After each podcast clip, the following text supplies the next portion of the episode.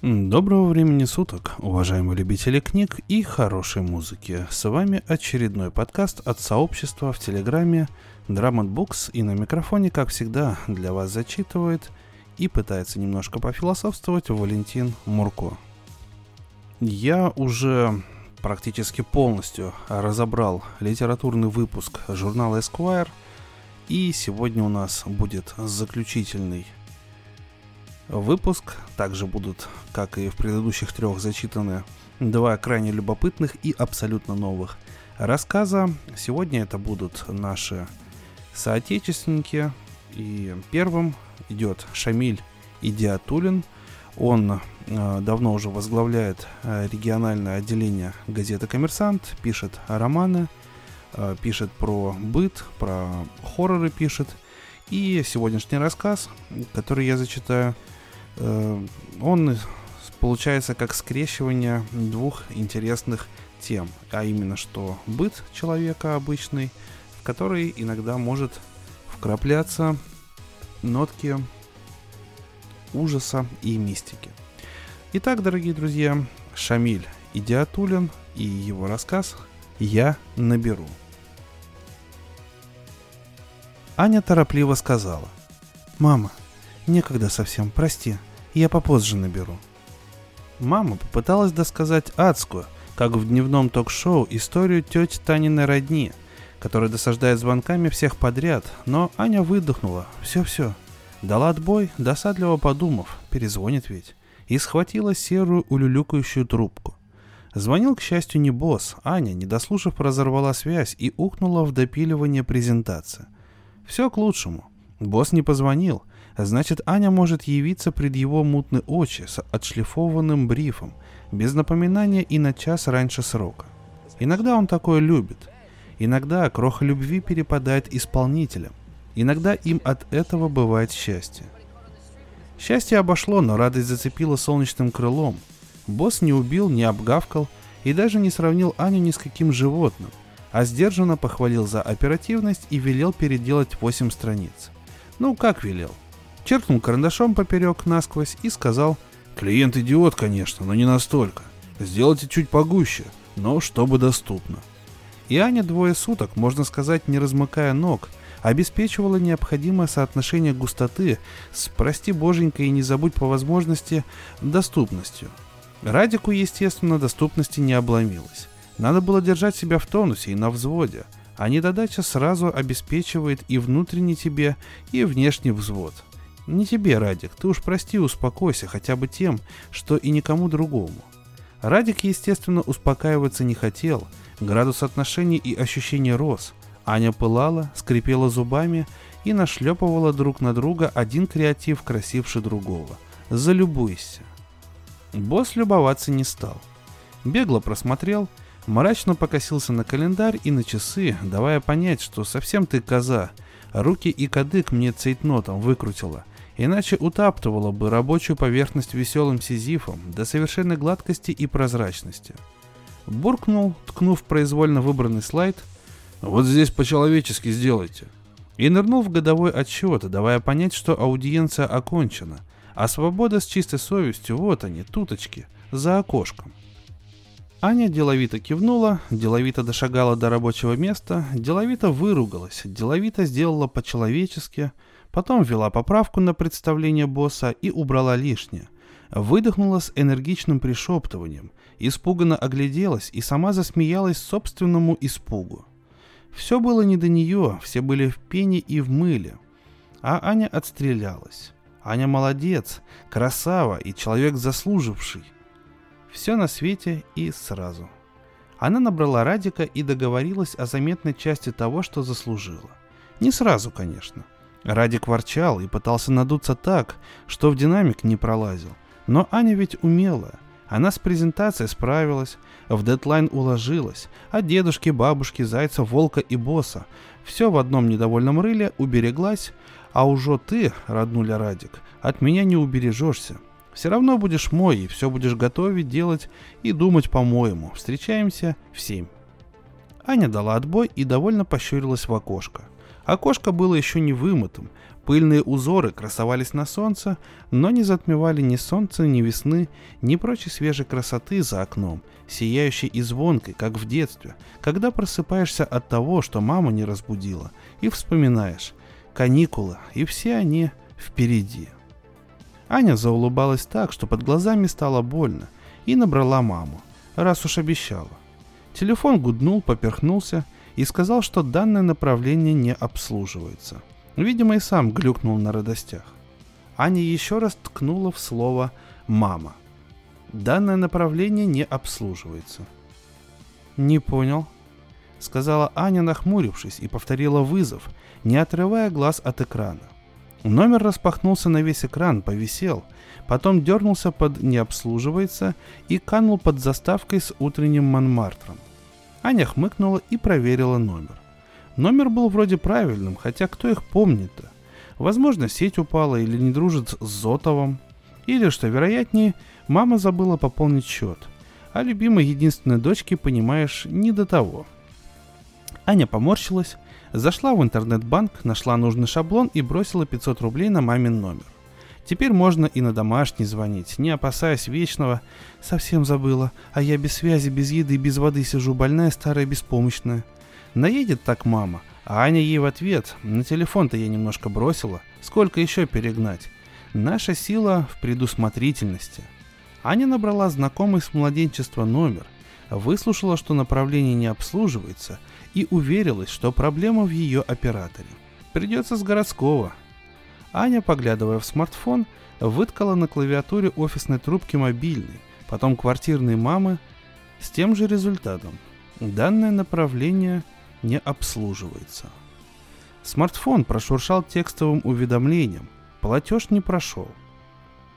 «Так», — сказала Аня, не понимая, что говорить и что делать. «Так», она встала, села и полезла проверять, не сменился ли код Зотова. Списки и базы в интернете были предельно идиотскими, по алфавиту Зотов не искался, по старому коду тоже. «Вот я дура», — сообразила Аня. «Лиску же можно спросить. И про код, и про обрывы связи с Зотовым». Аня поискала в телефоне номер Лиски, не нашла. Обомлела и с трудом вспомнила, что снесла ее из всех контактов и мессенджеров после последней дурацкой беседы.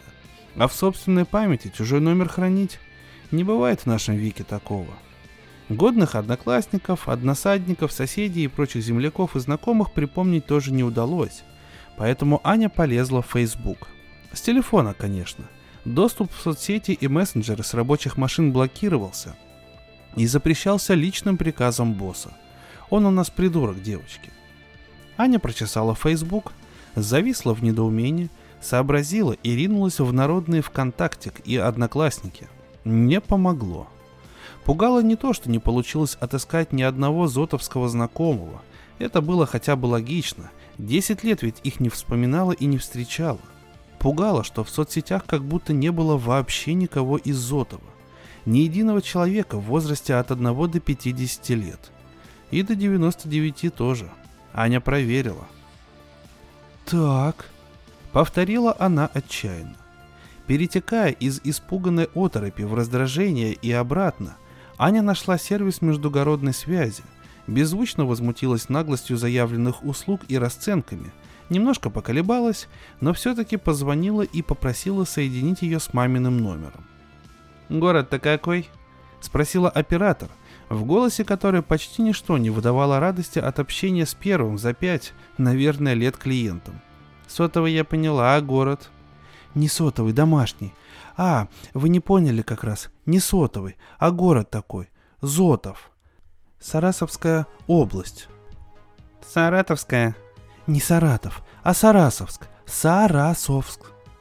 Карту гляньте, что ж вы как... Девушка, что вы голову мне морочите? Код скажите. Кабы у меня код проходил, звонила бы я вам. Ну, 5433 код. В начале восьмерка? Ну да, 8 или плюс 7. Код без восьмерки сразу 5. Нет такого кода, проверьте еще раз. Да как нет? Возмутилась Аня.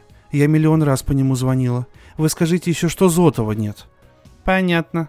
Сказала оператор и дала отбой. Э, Воскликнула Аня, понимая, что любимые коллеги не только оглядываются на нее, но и накапливают лишние впечатления и фактуру. Доплевала она на это сейчас и в дальнейшем. «Я на вас Роскомнадзор натравлю, уроды безглазые. Понятно им. Что вам понятно, дебилы? Кода им нет такого». Аня вскипела настолько, что впрямь не поленилась зайти на сайт надзорной службы и принялась, бурча убывающим тоном, набивать кляузу, потому что нельзя же такое оставлять безнаказанным. Мельком подумала, что к семи в ресторан может и не успеть, но успокоила себя. Радик-то дождется. Радик дождался. Аня пришла ровно в семь. Не специально, так получилось. Пока шла, держалась, хотя перед глазами плыло и ноги норовили выскользнуть и уехать, а как дошла, будто стенку аквариума приподняли, чтобы вода хлынула, а рыбка плюх-плюх на пол, умирать в незнакомом чужом мире. Аня плюхнулась на стул напротив Радика, торжественного и импозантного, клокочуще вздохнула и заревела. А что делать, если кругом только бессмысленная коричневая тоска? Радик подскочил, все вокруг забегали, интимно квохча, но помочь, конечно, не могли, так что правильно их Радик разогнал. Он вообще повел себя до изумления правильно. Выждал сколько надо, спросил как надо, спросил еще раз, не теряя терпения, выслушал, задал несколько коротких, уточняющих вопросов и, главное, почти все понял. Хотя сама Аня ничего не понимала. Она рыдала, захлебывалась, боялась всего и жалела себя. «Радик, они пишут, выберите регион, а его нету. Нигде нет, в Википедии даже. И на картах, на Google Map. Я там сама дом нашей маме показывала. А сейчас Зотова вообще нет. И автобусов нет, не ходят. Я в полицию говорю, Google взломали. Яндекс тоже. Город целый стерли, а вы сидите. А они ржут. Проспитесь, говорят, а то поможем. Нет Зотова никакого. Я говорю, вот же паспорт, написано же. Место рождения. Зотов а они — это фейк, подделка документов, изымем. Я бежать, они стоять, а я... Аня отвлеклась, туповато глядя, как Радик мягко берет из ее рук паспорт, который она, оказывается, так и стискивала. Изучает, кладет на стол и протягивает руку еще зачем-то. А, за телефоном. Про него Аня тоже успела рассказать и теперь продолжала, протянув трубку Радику. «Вот, смотри, разговоры с мамой. А это я домашний набирала. Вот код 5433, видишь? А они говорят, на пятерку вообще не бывает, это не Россия. Сами они не Россия. А вот фото. Вот мама у нас, у себя в Зотове. Я в том году фоткала. Видишь, майские, там дата. И там есть это, геотеги. Я не умею, но ты сможешь. Аня замолчала, вцепившись зубами в костяшки пальцев и умоляюще уставившись на Радика. Радик отложил ее телефон на стол и углубился в свой. «Радик», — сказала Аня умоляюще. «Я рехнулась, да?» «Ну, а кто не рехнулся-то?» Пробормотал Радик, не отрываясь от экранчика. «Все мы по факту рождения. Ань, давай закажем быстренько, поесть надо, а то трясешься вся, а силы нужны, дорога-то дальняя». «В смысле?» Спросила Аня, готовая разрыдаться или взорваться, или все сразу. «Какое поесть? Какая дорога? Ты куда меня отправить хочешь?» «Не тебя. Вместе поедем. Билеты я уже купил, до Сарасовска. Там машину возьмем на прокат или в каршеринг. Вылет через три часа. Как раз нам поесть и до Аэроэкспресса не спеша. Будет тебе твой Зотов». Аня, застыв, прошептала. «Дорого же». «Да ладно, я на миле в основном. Ты же в Париж хотел. Радик ухмыльнулся. Ну, во-первых, не я хотел, а ты, а я просто вместе. Во-вторых, Париж, как это всегда с тобой, сто раз успеем. А Зотова раз и нету. Куда интереснее, да ведь? И маме ты обещала. А маму обманывать нельзя.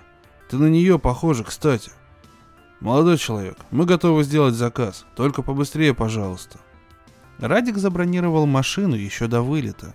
Сонный клерк с ключом ждал на стойке в зале прилета. Аня не плакала, но ощущала себя странно. Теперь уже рыбы в пустом аквариуме, который бросили в бурное море. Привычный мир рядом, но пока не принимает. В себя Аня пришла, когда прокатный Солярис проскочил указатель на Сарасовск и рванул к далекому громыханию и тоненьким белым щелочкам, иногда раздвигавшим малозаметный стык неба и земли. По этому шоссе где-то час, потом тоннель, и перед еще одним тоннелем поворот налево. И там через полчаса уже Зотов. Объясняла Аня. До грозы сесть успели, повезло. Отметил Радик, вглядываясь в горизонт. И дальше бы так. Отчего на указателе Зотова нет? Никогда не было. Рассеянно сказала Аня и отвлеклась от телефона. Ты не веришь все-таки, да? Радик вздохнул почти без жеста, но очень выразительно напоминая, где они находятся, что они делают и насколько это связано с доверием и остальными межчеловеческими штуками. Аня на секунду прильнула щекой к его плечу и снова нырнула в телефон. Звонки маме так и не проходили, отправленные до вылета смс оставались недоставленными, но Аня набирала номер и пуляла сообщения дальше, давно сбившись со счета и не совсем понимая, это все по правде или во сне. И если во сне, то где она спит? В летящем уже сквозь ливень авто, на домашнем диване или в психбольничной койке, куда ее все-таки уложили заботливые полицейские.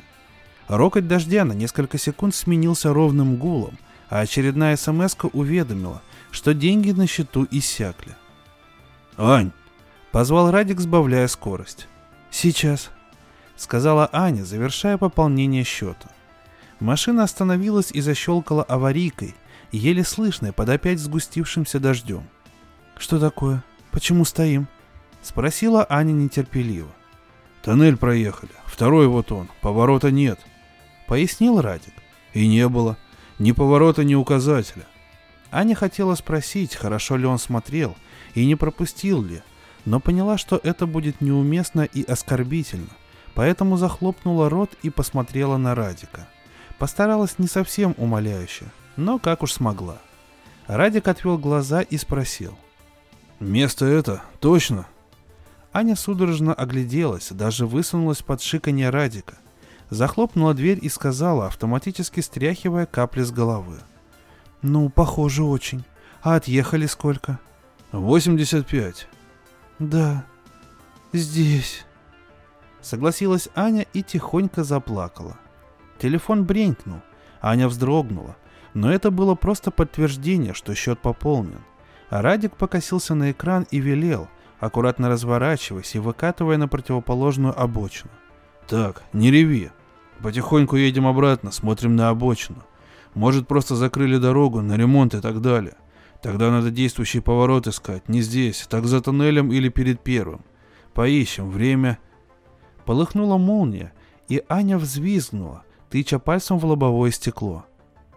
«Там указатель!» «Где?» — спросил Радик, врубая дальний свет и малый ход. «Там был, стоял, вот тут, тут!»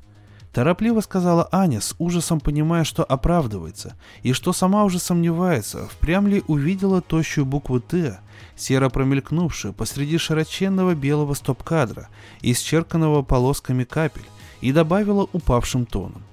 «Он обратной стороной, поэтому не видно, что написано, но...» «Но понятно, что поворот», — спокойно договорил Радик. «В обычном освещении не показывать. Фантастика, блин. Разворачиваться тут опасно, из туннеля выскочит кто и в нас. Давай насквозь проедем. Там на открытом месте развернемся и внимательно посмотрим. Ну и молнии подождем, кстати. Они так и сделали. Дважды. Радик, раздевшись и пошутив про взорвем YouTube, еще и прошел пешком весь участок, в пределах которого Аня увидела указатель. Вернулся насквозь мокрый, обтерся футболкой, оделся и бодро сказал. «Ладно, давай по первоначальному плану. Дальше поищем, не найдем, так снова сюда вернемся». Они опять развернулись и тронулись прочь от аэропорта. Аня заплакала. «Ань, не надо, найдем, я тебе обе...» «Фотки не открываются больше», — прошептала Аня. «С мамой. Не открываются». Радик покосился на экран, выругался и прибавил скорости, приговаривая. «Глюки от молнии просто, перезагрузи». Телефон звякнул смс-кой. Аня успела увидеть, абонент снова в сети, ахнула, а телефон тут же зажужжал и зазвонил, выбросив на экран слово «мама», и Аня завизжала. «Стой, стой, туннель пропадет!» Радик ударил по тормозам, машину с визгом повело, закручивая по скользкой дороге, сзади, слепя и накатывая ревом, летело что-то большегрузное, а Аня, не обращая ни на что внимания, кричала в трубку.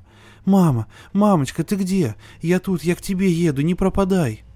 «Ань, что случилось?» — спросила мама встревоженно. «Мне от тебя СМС странная пришла. Я думала по ошибке, или тебя хакеры подделали. Ночь же. В смысле едешь? Куда едешь?» «Мам, к тебе, к тебе! Мы рядом, не пропадай!» Саживая горло, прокричала Аня сквозь возмущенную сирену грузовика. Сирена погасла в туннеле.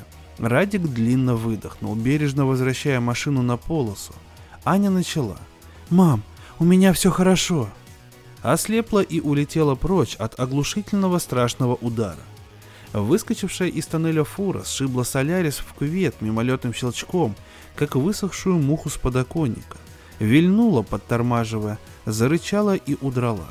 Аня не услышала этого и не поняла, что Солярис, крутнувшись, с грохотом пропахал водительской стороной кювет и увяз в ручейке корявой неестественной запрудой. Аня пыталась не выпустить, а потом найти телефон, выброшенный из рук, которые при ударе мотнулись, словно мокрые полотенца, встряхиваемые над сушилкой. Машина тикала, дождь тикал сильнее и чаще – со стороны Радика шипела и побулькивала вода. В голове и шее колышком застряла остро, если шевельнуться боль. На висок прохладно и почти приятно капало со стекла. Грудь, плечи и левая рука сильно ныли. В правой телефона не было. Аня, скрючившись до спазма, висела на ремне безопасности. Машина неровно лежала на водительской двери, разбитым лобовым стеклом к почти невидной отсюда, из черного кювета дороги. Вода хлынула, а рыбка плюх-плюх. «Радик!» — сипло позвала Аня. «Радик, ты мой телефон не видишь?» Радик молчал, скобкой привалившись к двери. Между ним и рулем надулся неровный белесый шар.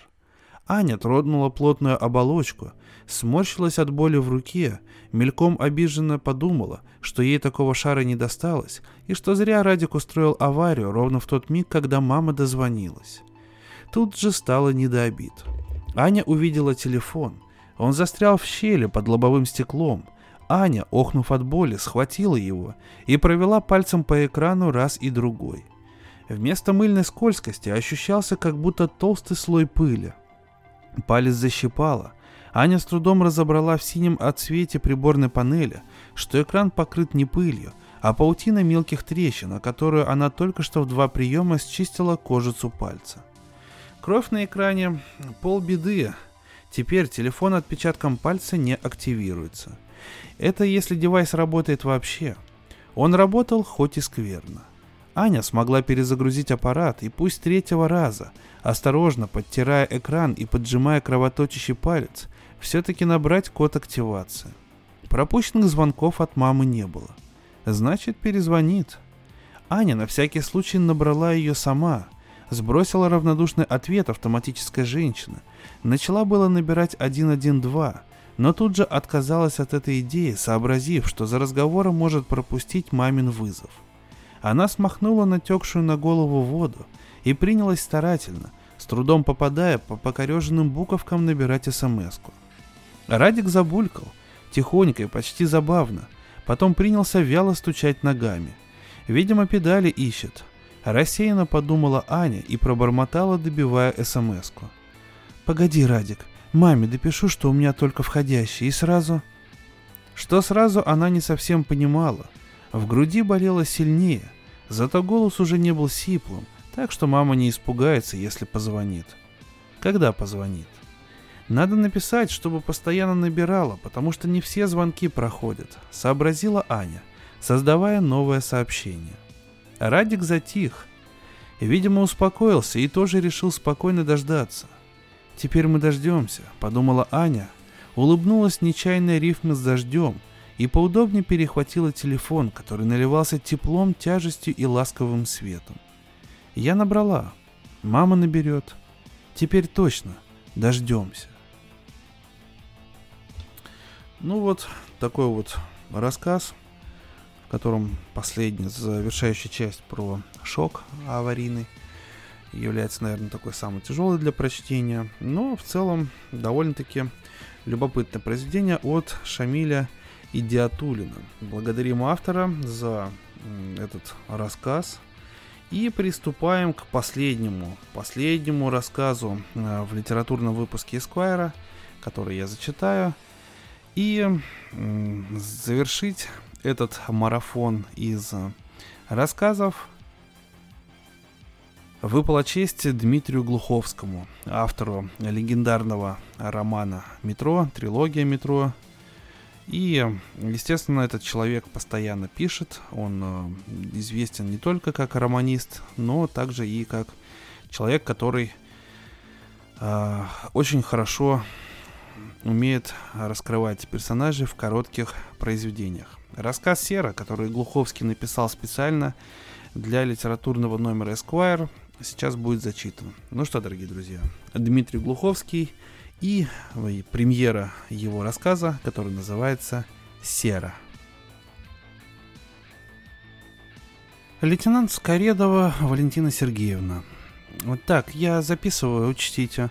На телефон вот. Мне дали ваше дело. Здравствуйте. Здравствуйте. Значит, это я для записи. Дело по поводу вашего мужа, Петренко Максима Александровича, 1973 года рождения, с которым вы проживали зарегистрированным браком по адресу Ленинградская улица, дом 21, квартира 5, 8 микрорайон Центрального района, город Норильск. Проживали. 26 декабря 2018 года Петренко Максим Александровичем Будучи сотрудником медного завода в должности мастер наладки оборудования серно-кислотного цеха, на работу в положенное время не явился. При звонке вам из управления ООО «Норникель», сотрудника службы кадров, вы сообщили, что ваш муж Петренко Максим Александрович не домогает дома, конкретно отравление. Верно? Да. На следующий день Петренко Максим Александрович на службу не вышел повторно, чем вызвал новый звонок из управления, на который опять было отвечено вами – Вами было заявлено, что Максим Александрович продолжает находиться на больничном по причине отравления или инфекции. Это же повторилось в среду. Я правильно излагаю? Все правильно. Потом вы по своей инициативе связались со службой кадров медного завода, сообщив, что Максим Александрович продолжит отсутствие на рабочем месте вплоть до новогодних праздников, после чего отгулы в связи с Новым годом. Да. 7 января Муниципальная бригада по уборке мусора, а именно Ковальчук ДК, сообщил в первый отдел полиции ОВД города Норильск об обнаружении на веренной территории пакета пластикового от магазина «Магнит» с головой мужчины среднего возраста. Об обнаружении. Что? Об обнаружении, а не об обнаружении. В протоколе это без разницы, там буквы. Но это я так, для вас. У нас обнаружение, говорят все. Я раньше тоже говорила обнаружение, до учебки, но потом привыкла. Извините. Пожалуйста. С головой мужчины среднего возраста, в которой был опознан ваш муж, Петренко Максим Александрович. Это у вас, наверное, профессиональный сленг. Что? Обнаружение. У нас вот говорят тут рудники вместо рудники, например. В единственном числе рудник – Устала бороться. Вас это сейчас больше всего беспокоит? Нет, я просто так сказала. К слову пришлось, извините. Вы продолжайте. Сейчас. Так, вы меня сбили. А, вот. В которой был опознан ваш муж Петренко. Да, вот тут. Опознание было произведено сотрудником службы кадров ООО. Так, по прошествии, по происшествию. Через примерно две недели. Все это время вы говорили по месту работы супруга о его недомогании. Правильно. Когда по месту жительства Петренко МА прибыла оперативная группа, вы сообщили им, что Максим Александрович находится на службе. Да.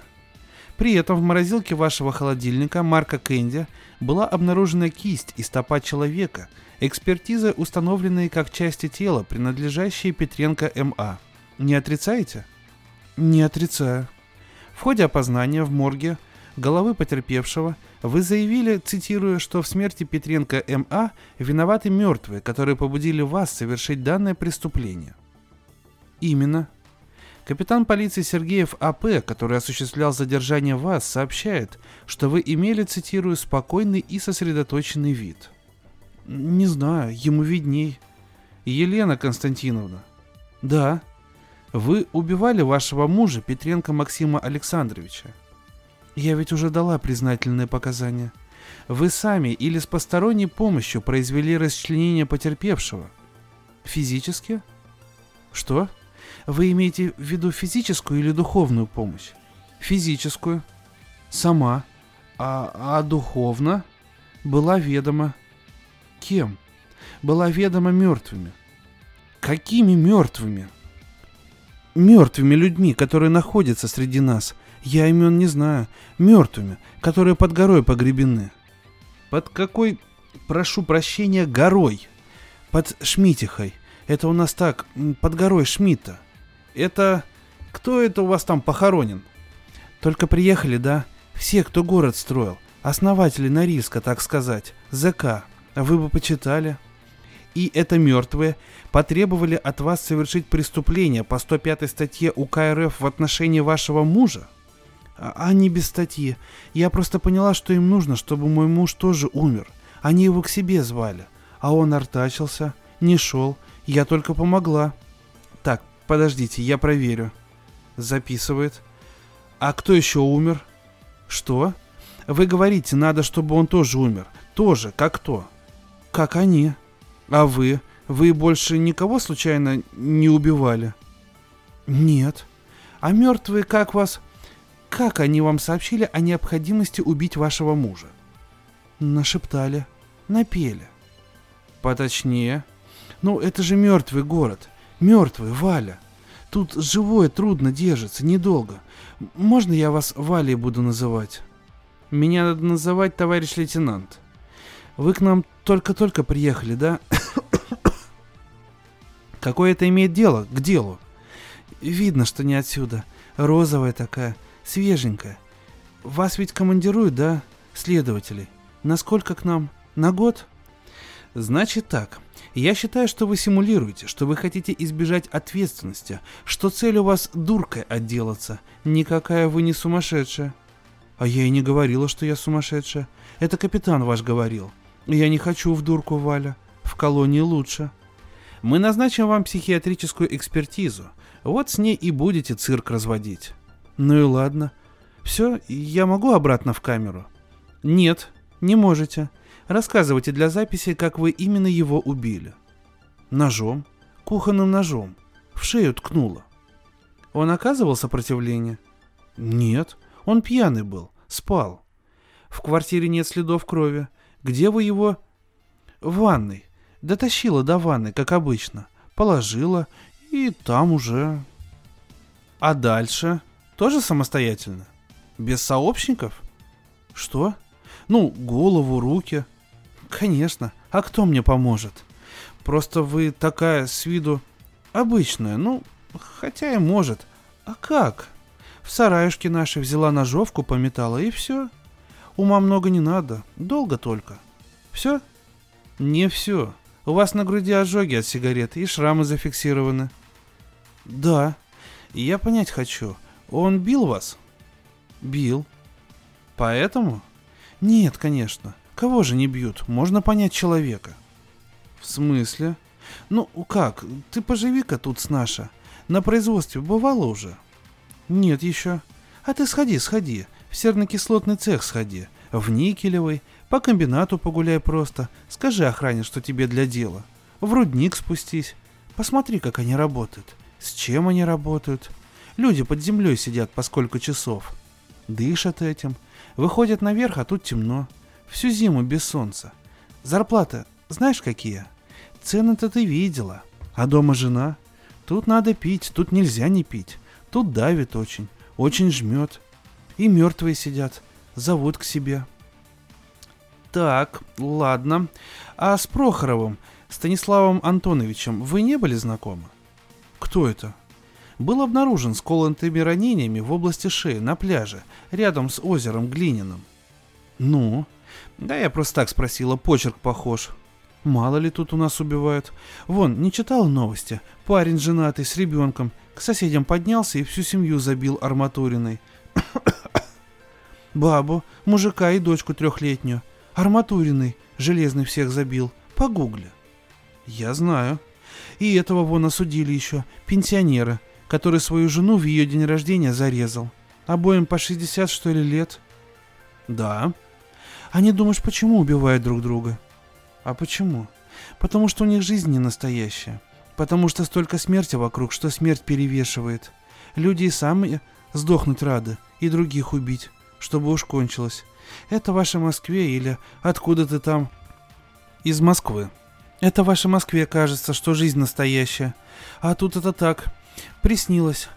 Сдохнуть проще. Тут смерть близко. А с этим на пляже... Наркоманы, может. Мы отрабатываем. Наркоманам мертвых лучше слышно. И слышно, и видно. Опять вы за это. Можете не стараться. Все равно будет психиатр. Ну, пускай психиатр. Психиатр так психиатр. Отпустила бы ты меня, а? Пол пятого утра все-таки. Я же не сопротивляюсь, не молчу. Мы еще не договорили. Психиатра. На Норникеле, прежде чем человека взять, два раза через психиатра его гоняют. И вопросник на 800 вопросов еще заполни. И что, помогает это? Тут психиатр ни при чем. А что тут при чем? Ты мало тут еще. Вот и не слышишь их. А поживешь, прислушаешься. Прислушаешься, поверь. И услышишь, как они к себе зовут. Зовут, позовут. Их тут много-много. Много, под горой. Итак, дома, думаешь, у нас... Почему на сваях, а не на фундаменте? Чтобы вечная мерзлота не оттаивала. На фундаменте едут. Я тоже так думала, когда приехала. Нет, Валя, это чтобы от мертвых подальше. Это не от тепла воздушная подушка нужна, а от холода, от шепота. И так, понимаешь, не разобрать, где мертвые, а где живые. Мертвые-то у нас, сама понимаешь, не разлагаются, а живые все серые ходят. Легко ошибиться. Не чувствуется эта разница между жизнью и смертью. Легко перепутать. Вот люди и путаются. Тут написано у вас опухоль ставили. Ставили. Молочные железы. Ну и что? Мало ли у кого тут. Серой дышим. Женщины ладно еще. Детишек жалко. Два года назад. Вы оперировались? Оперировалась. В Красноярск плавала тем летом. И что? Дальше растет. Тут не вылечится. Они, если ухватились за тебя, уже не отпустят. Как рыба на крючке, знаешь? Сильная рыба дергается, тянет, хочет на дно уйти. Но однажды силы и у сильных кончаются. Они это мертвые опять, что ли? Да. Они тут сильные, знаешь? Легко к себе перетягивают. Их тут вон сколько. Больше нас. Хором шепчут. Они вас просили мужа убить? Да. А расчленить? Нет. Это им уже все равно. Это я сама уже. Испугалась. Сначала страшно было, потом собралась. Ну, надо же было его девать куда-то. А то он лежал и разговаривал. Да еще и другие ему подакивали. Куда вы дели остальные части? Дело куда-то. Думаешь, я запоминала? Там пурга была. Черная пурга. Попадала ты у нас уже в черную пургу? Нет еще. Видела, у домов от одного подъезда к другому проволока натянута. Это чтобы в черную пургу можно было дойти. Не сбиться. А то находят потом. Уйдут к соседям или до ларька. И летом уже найдутся. Особенно старики, если никто не хватится. Руку протянешь вперед. Не видно. Сугробов наметается автобус высотой. Автобусы стрянут. Пассажиры выйдут, толкают всем автобусом. Хорошо, если в городе застрял. Ветер собаку носит. Можно особо и не прятать ничего. Так, бросила пакет и домой за следующим. И еще вопрос. По месту работы не заметили ничего странного? Так у них каникулы ведь тоже были. Праздники. То есть вы все праздники так просидели с ним? Ну а что делать? И после праздников вернулись на работу. Да. А у вас там нету штатного психолога, что ли? Кому это нужно? Это же не производство, Валюш а детский сад. И вы вернулись к исполнению обязанностей. Воспитателя. Ну а что мне дальше дома куковать? Пурга спала, сад открылся. Я пошла. Так, ладно. Ты не подумай. Я детишек люблю очень. Ладно, не об этом. Мне-то самой Бог не дал. Я знаю. Что ты знаешь? Что нету. Ну да, нету. А иной раз и подумаешь, а были бы. Как они тут зимой в кромешной темноте? Без солнца. Взрослые, ладно, еще, а детишки вот.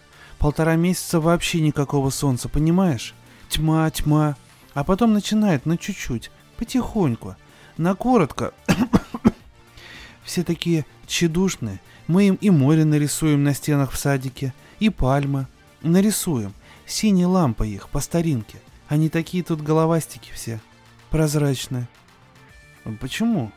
Ну а как ты хотела без солнца? И дышат чем? Сера вон в воздухе в 28 раз превышена, а кобальт в 35. Облака видела над городом? Это ведь от труб все. Это не облака вообще. Сера. Глаза-то не чувствуешь, как дерет? Сера. А для беременных тут вообще как? Ну вот так как. Вот так вот именно. Ты думаешь, что? Что у нас с ним не было ничего? Все было, только... Только каждый раз вот так вот. Просыпаешься ночью, думаешь, приснилось, а у тебя все. Кровь, кровь, и все вышло.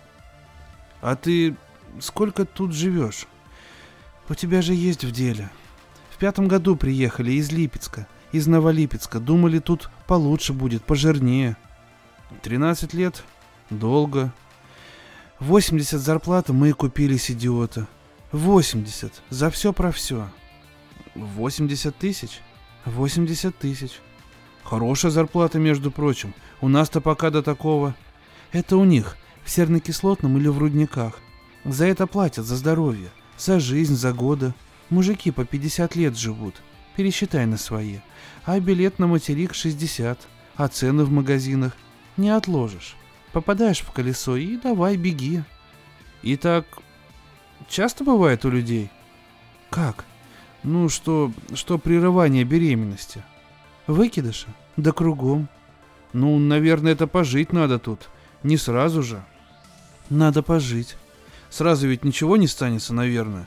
Сразу-то? А ты... Ты что, с собой, что ли? Сюда привезла? Ох ты, господи, зачем ты согласилась-то сюда? А что думаешь, можно выбирать? Куда пошлют, туда и едешь. Куда пошлют? А хахаль где? В Караганде. Ох. Ладно, ладно. Все, думаю, я все услышала. Я потом завтра еще приду. Надо будет это все начисто записать. Приходи. Да, все. Покурить хочешь? Нет. Чаю можно? Да, я принесу. Я схожу сейчас. Спасибо. Сильно бил? Ты видела. А почему? Почему? Потому что надо куда-то девать. Их там в цеху охаживают, они домой приносят. Цех. Ты видела фотки его? Показывали тебе? Ну да. После того, как у него ожог был. Я голову видела. А, ну да.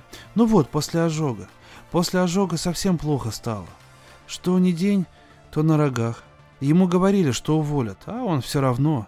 Говорить говорили, а увольнять не увольняли. Кто еще в серно-кислотный пойдет? За 80. Среди молодежи дураков нет. Молодежь на материк уезжает. Они жить хотят. А тут мертвечина одна. Никель, медь, сера. И эти под горой. Видишь, их тоже вот послали. Родина прикажет, их-то тут небось больше, чем нас. Зовут к себе. Я коньячку плеснула. Тебе ничего не будет за это? Ночь, кто узнает. Хорошо. Прямо разглаживается все внутри. Отпускает. Спасибо. Ну, ты, в общем, в экспертизе так и говори тогда. Говори про своих мертвых, ладно? А я тоже напишу, ну... Да насрать мне уже, пиши, что хочешь. В плане? Его надо было, Максима. Давно уже надо было. И самой дури не терпеть это все. И ему, чтоб не мучиться. Так или сяк. Я отравить его хотела, но все не знала чем, чтобы наверняка. А тут прямо не выдержала когда он меня в живот опять. Еле дождалась, пока уснет. Ты говори им про мертвых, на экспертизе. Про мертвых говори.